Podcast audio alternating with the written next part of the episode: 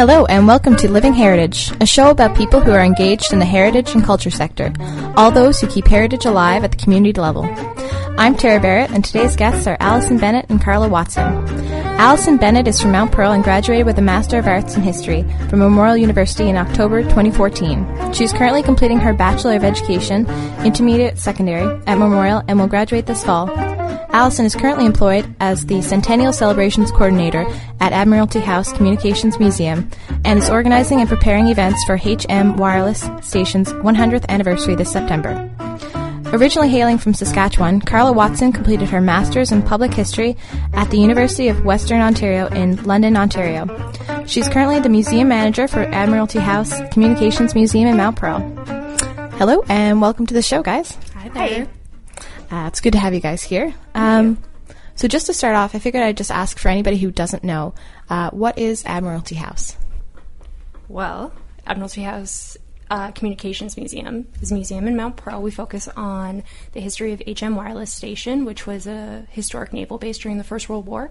And we focus on its history and its connection to uh, early communication, the Royal Naval Reserves, and Mount Pearl. And so, what is uh, like one item? What is one collection in your museum or one collection in your archive that you guys have? Um, I think the one that people enjoy the most would be the SS Florizel collection. We received the transmission from the SS Florizel in 1918 at the station, and so we decided to focus on the tragedy that was the sinking of it.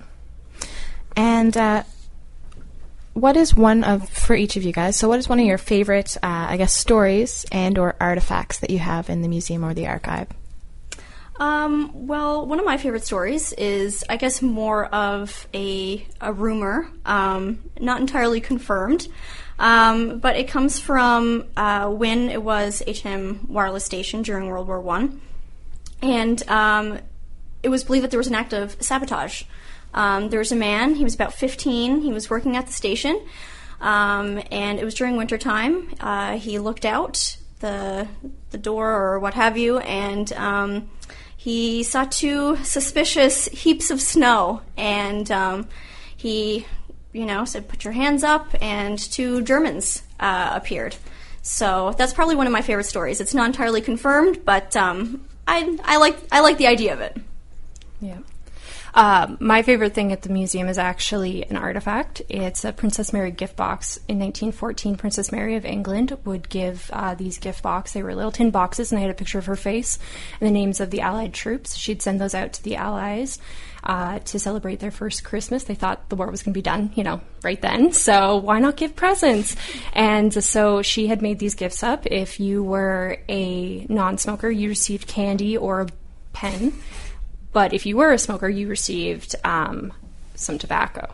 And our artifact is actually on loan from the rooms, and uh, inside it is actually 1914 tobacco. So if people are coming through and they want to see that tobacco, all they need to do is ask their friendly tour guide to let them see the Princess Mary gift box, and we'll open it up and you can get a sniff of that tobacco. Mm-hmm. And so when you say like the they were Princess Mary sent it. Was that to the troops who were on the, the Allies? Line? Yeah. Okay, the front lines. Yeah. So any uh, Allied troop person, so mainly British, Canadian, Australians. I don't know if the Japanese ever received it or the Russians, but all of them are commemorated on these little boxes.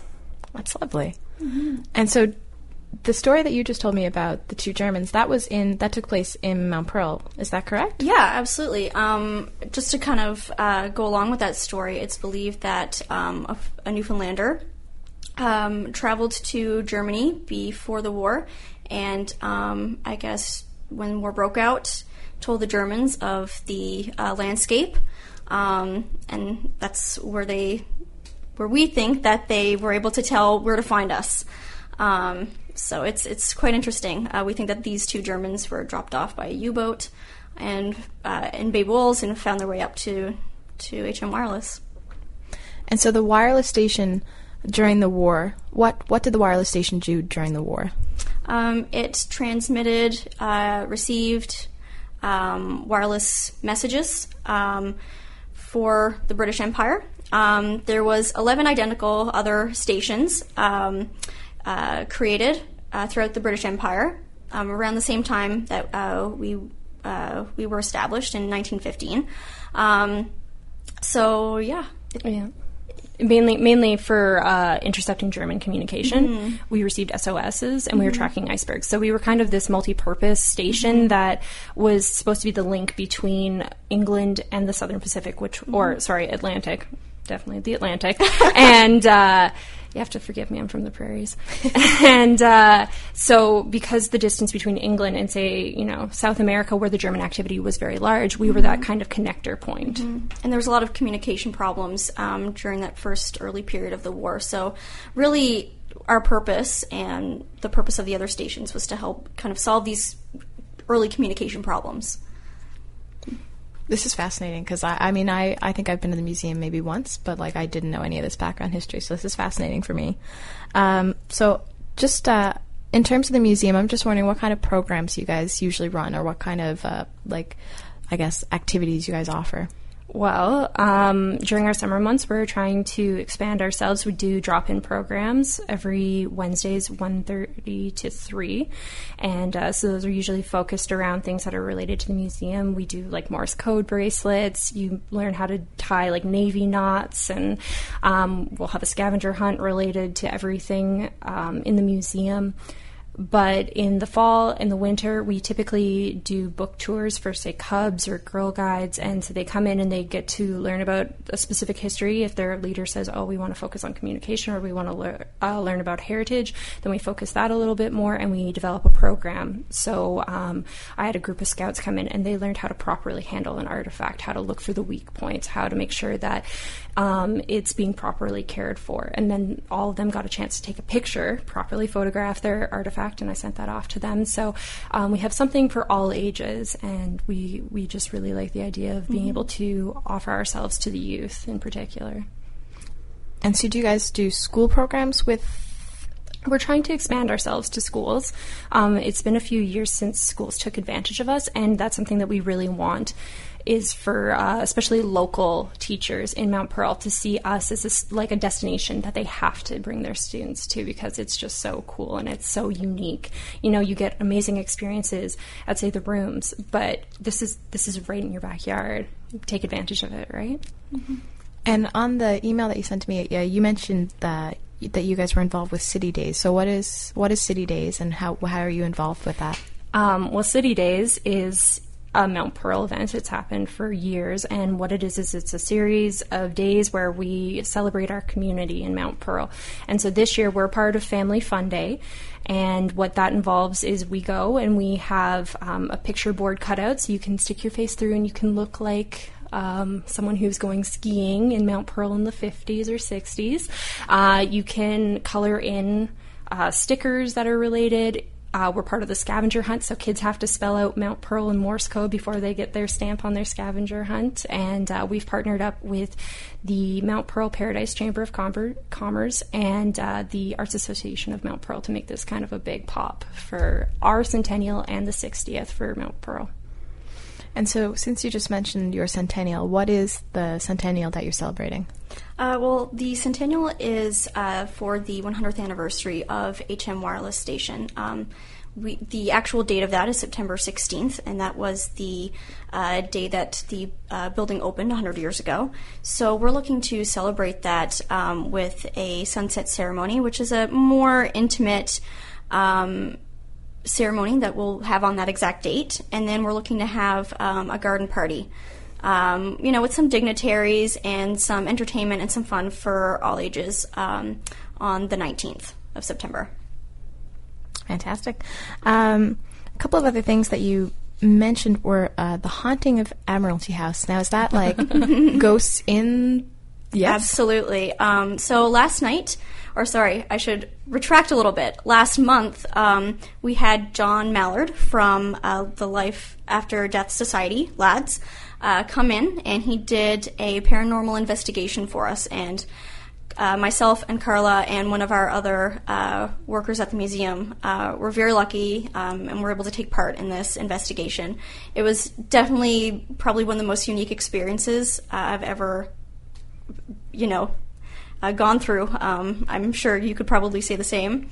Carla. Yeah. yeah. a little bit spooky. Yeah, um, but uh, last night he actually presented uh, his findings to um, the museum workers and the board, and uh, some members of the city as well. Um, so we we are proud to say that we have uh, uh, some hauntings on our hands. And so, can you describe what the what his paranormal, I guess, search was, or his what was what what did he do when he came? Uh, so the way John works is he's an electronic voice phenomenon individual. So that's what he uses. He uses um, a hacked radio called a spirit box that goes through frequencies at an accelerated rate. It's believed that ghosts or spirits or the paranormal operate on those frequencies, and so we pick those up. And so what you can do is you can actually have a conversation with spirits. Um, he also does more traditional uh, EVPs, and he sets a microphone, and we just talk at it. And if anything comes through, we'll hear it later when he reviews it. Um, they did some visual as well, taking pictures, having a GoPro camera, and he doesn't really believe in that, but you know, for scientific purposes, he still did it. And uh, so what happened was he came in, and we did a sweep of the building to make sure that there was no. Um, I, I, guess electronic interference, no wires underneath the building, which we thought there would be. We yeah. were, you know, even though we were a wireless station, there were still grounding wires, but there was nothing. We were dead zone, uh, which is good. No electrical work needs to be done on the building. Um, but so he did a sweep and then we went into our commanding officer's sitting room, and that room is actually um, an original room. That's where the commanding officer would have hung out, done any kind of reporting or entertaining and uh, it's set to look like it's 1916. We have um, a number of pieces from the rooms that they generously have on loan to us, and so it's set up like that. We went into the space, we started conducting spirit box sessions, and we were able to get a lot of stuff from there. We then moved over to the annex, which is another building on our grounds, and that was the site of our old transmitter building. Back in those days, uh, it took a lot of power to kind of oomph out your messages, especially when you're going a long distance. And so one of those rooms uh, was called the Spark Room, and there was actually only one casualty um, at the station during the war, and this was a guy by the name of Mr. Candy. That's all we know about him based on a picture. And uh, he was actually electrocuted in that spark room. The transmitter building burnt down in the early 90s, and they rebuilt the annex. So we went over to the annex to see if maybe we could have a chat with Mr. Candy, and we definitely got a few things that came through. So we have at least two or three spirits that are somewhere on Admiralty House premises. It's pretty cool. And so, have you guys, aside from, I guess, the paranormal activity with John, have you guys actually felt or seen or heard anything? Um, I haven't seen anything specific, but ever since I started working at the museum, um, you definitely feel like you're not alone when you're there. You always kind of want to look over your shoulder. Um, but I know Carla and some of the other uh, workers and volunteers at the museum have experienced particular happenings, I'll say. Mm-hmm. Um, there was uh, one account of a smell, um, something, I guess, like, like wo- burning. Wo- wood burning, um, which is quite interesting. Um, there's another account of hearing Morse code. Um, and you just recently had scare of my life. Uh, I heard banging sometimes when I'm alone and it's really weird, it's usually right at like 5:30. Everyone's taken off for the day. I'm finishing something up, and I'll hear a bang. I'll hear a movement. It's, it scares the bejesus out of me. I tell you. Um, so yeah, there's there's something, and I think the the fact that we're starting to acknowledge it a little bit more is starting to come out because there was talk of footsteps this past weekend. So and do you guys plan to like incorporate that in your programming at all, or? or uh, this Halloween's going to be something else. I can tell you that right now. We definitely want to try to get um, some haunted tours going on. We want to bring back the haunted house that people talk about so fondly in Mount Pearl. Everyone asks, "Are you doing that this year? Are you doing that this year?" We have to do it this year. It's just a gimme now. And uh, in the future, we'll see what we can't do to really make this pop and John Mallard has expressed great interest in coming back. So we're really looking forward to having him back and seeing if we can um, experience anything else through the the spirit box. This is fantastic. Yeah, it's super cool. it's, it's, yeah, it's great fun.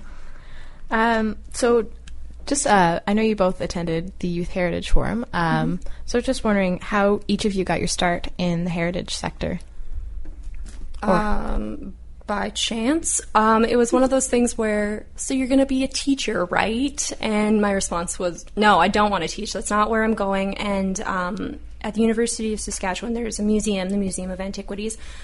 I'm not a, a antiquities person, but I thought let's give museums a chance. Let's see what doors can open. And I went in and just the structure of a museum, the lifestyle of a museum, creating exhibits, researching, it just spoke to me if we're going to get cheesy or cliche and i just i wanted it and i wanted it more. I started taking classes through the university on it and by the end of my fourth year i started applying to museum study programs and public history programs. And um, I, have never looked back since. It was just amazing. And what is a public history program? Um, well, a public history program, the best way I can describe it is to compare it to, say, a museum studies program or an archives program. With one of those, you get depth. You're very focused on museums, you're very focused on archives, and you know every little detail about it. With a public history, you get breadth and then you go to say like the Museum Association of Newfoundland and you start taking more courses through them to get that depth in certain fields. So what public history, the way I've described it always, is um, it's getting history to the public, but also getting the public involved in history. So it's not me talking to you, it's you coming in and helping me create that narrative. And so, how did you end up in Newfoundland if you studied or you're from the I know, prairies? I'm just kind of hopping east uh, at little increments. Um, well, it, it was very serendipitous. My professor at Western. I told him I love the First World War. I want to go to Ottawa. He said, "Don't go to Ottawa. Go to Newfoundland. I'm from Newfoundland. The Rooms is doing a First World War project. You go be an intern there." And I said, "Okay." I had come here in 2009 and I had fallen in love with the province. I just wanted to be here, and so I came, and it was by chance, once again, I met Allison. Mm-hmm. The previous summer, she had been working at Admiralty House, and uh, she said, There's been an opening, put your name in you never know what's going to happen. I moved back to Saskatchewan. I did a Skype interview with three members of the board, and about 20 minutes later, they gave me a phone call saying, Do you want the job? I said, Yes, yes, yes. And so then I packed up everything and I moved back to Newfoundland. It was very haphazard, um, lots of couch surfing, but totally worth it. It sounds like it. And how about how about you? How did you get uh, your start in the heritage sector? Um, well, I've always been interested in history, so um, doing a bachelor of arts here and progressing on to the master's just seemed very natural. Um, I've always been interested in museums and artifacts and archives. Um, it's something that you know to, to have that history in your hand. It just it it's totally exciting. It makes me giddy. Um, so, you know, during the summers when I'm looking for work, I was always trying to get a job in um, a museum, an archive, somewhere where I felt like my uh, history, um, my um, abilities, researching, etc., could be put to good use um, and further developed. Um, so I was trying to get on board with Admiralty House there a few years ago. I was lucky last summer to get on, and I'm back again. Um, I'm also on the board uh, as well, so um, I I just like to to really get involved with with local history. Um, and just out of curiosity, you mentioned you did history at MUN. So, mm-hmm. do you have a favorite like historical period or, or historical time that you're um, interested in? I focus my studies on the Holocaust. Um, but the more I get involved with local history, the more I almost regret not doing more of it um, as a formal education at MUN. Um, but I mean, there's so much I can learn on my own anyway. So um, I'm I'm getting there, and I I really wish uh, more of us here knew more about our own history.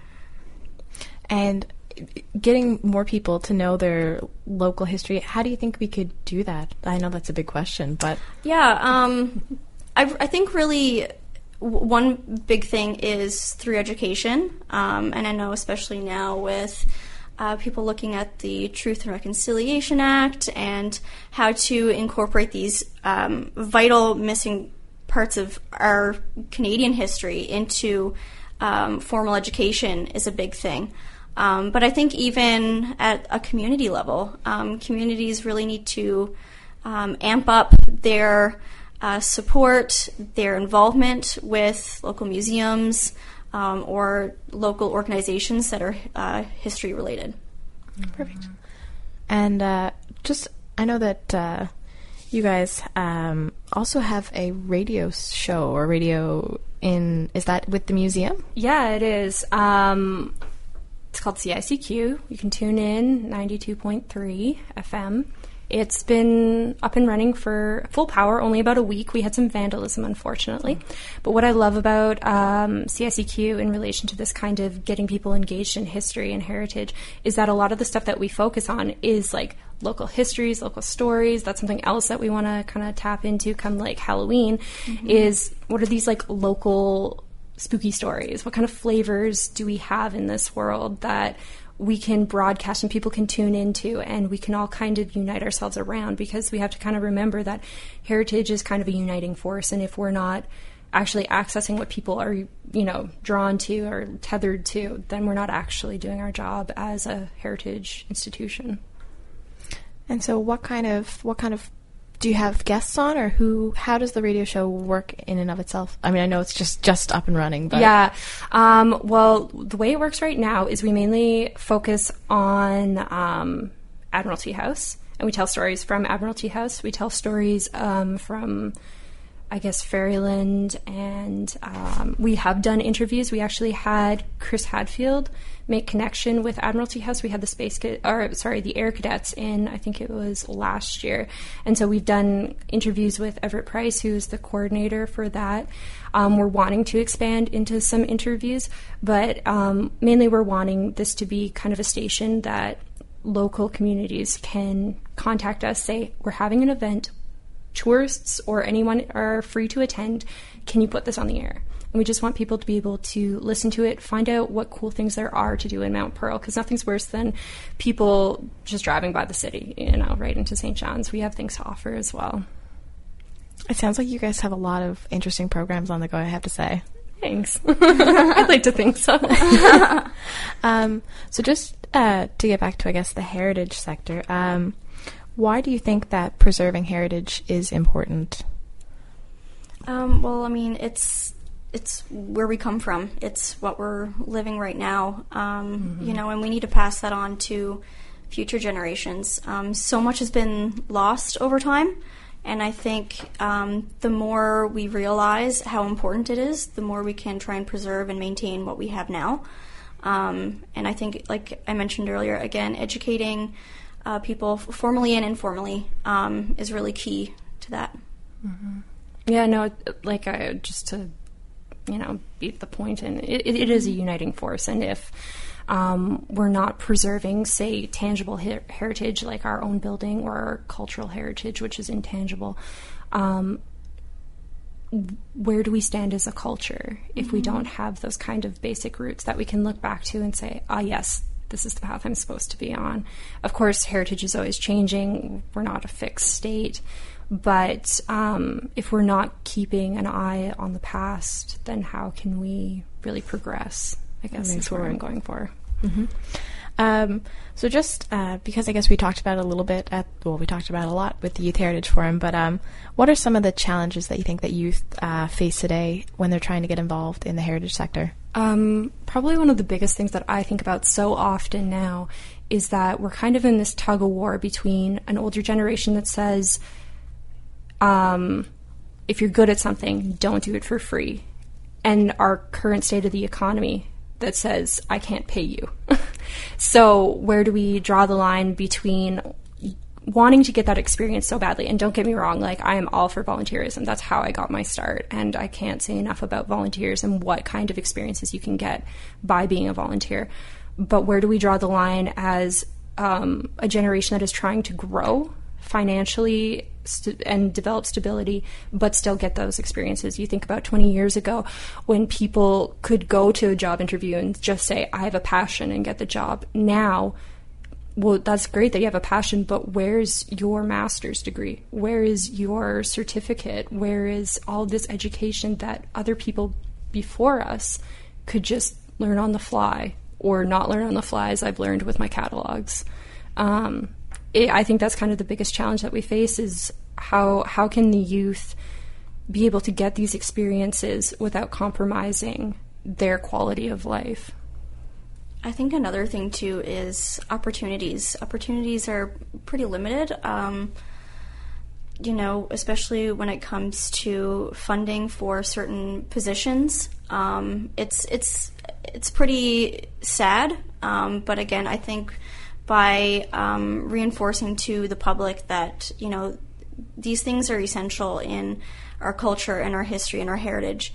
Um, so we need to provide these opportunities for people like us with um, an arts degree, whether it be history, folklore, archaeology, what have you, um, so that we can be the ones that help preserve and maintain um, this heritage and history, so that again future generations can um, grow. Can grow yeah. absolutely. Yeah. Yeah. No, nothing's worse than people assuming that we don't want to be involved. I guess. We we do. I mean, there's there's three young ladies sitting here right now that want to be right. part of this. So. and there's lots more at the at the youth heritage oh, forum. So scads, absolutely. Um, so just along the lines of I guess youth and heritage, um, where do you guys or how do you guys feel about I guess using like digital forms? So I guess social media and things like that. And how do you think you can connect social media to heritage and, and history and local history? I guess. Um, probably some of the the better ways is just uh, Twitter. Twitter is amazing because it's just you're scrolling through what you got and on this day this happened at this location. No way. Where's that? Can I just go there? Google Maps. Away we go. Um, there's a huge push in museum communities now to use augmented reality. It's expensive and it's time consuming and it can break down, but it's something that provides more for people who want it, who have come through your doors and see these opportunities to hold up a phone to a picture that has indicated that you use Layar and then suddenly a video starts playing and you can just watch the video instead of possibly reading the text it, it's amazing what digital formats can do to inspire a generation that is so technological. I think, kind of playing off that um, accessibility.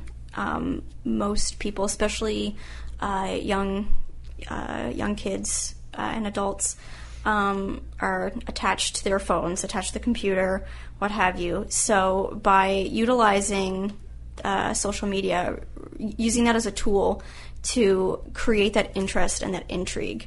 Um, you know, I think we we almost have to manipulate it a little bit um, and use it to our advantage. So. Perfect. Um, so I'm just wondering, uh, what's next? What's next for, I guess, Admiralty House or, or you guys yourselves? Oh man. um, well, again, at Admiralty House, we're coming up on the centennial in September. So September 16th is the sunset ceremony. Um, like I said earlier, marks the uh, 100th anniversary to the day um, that HM Wireless Station, um, you know, started working. Um, and then on that Saturday, the 19th, we have the garden party. Um, and I know we've bounced around some ideas, uh, like we said, for Halloween, especially now that we have confirmed hauntings. Um, so, yeah, uh, definitely look forward to um, our Halloween programming. We're going to be offering some Christmas programming, things for kids to come in and you know help decorate the museum, make it very festive. We also have um, running from August 17th to September 18th. We have named that Artifact Challenge, which is a social media challenge where you follow us on Facebook and or Twitter, and uh, you guess macro images. We'll post a picture, and it'll be a macro of one of our artifacts in the museum. Uh, you then plug in what answer you think it is, and if you're the first one to get it right, your name goes into a draw. We draw for a massive gift basket. We have things from Good Life, um, Starbucks, Newfoundland Chocolate Company, and uh, that'll be drawn on the 19th as well. So we've got a lot of stuff coming up. Always follow us on Facebook and Twitter. We always keep you updated. And so, what is your Facebook and Twitter? Uh, Facebook is www.facebook.com backslash Admiralty House, and our Twitter handle is at Admiralty Museum. Perfect. I'd just like to say thank you guys for coming in. It's Thanks. been great. Thank you very much. All right. I'm Tara Barrett, and you've been listening to Living Heritage, a production of CHMR Radio 93.5 in collaboration with the Intangible Cultural Heritage Office of the Heritage Foundation of Newfoundland and Labrador. Find us online at ichblog.ca or iTunes. Thanks for listening.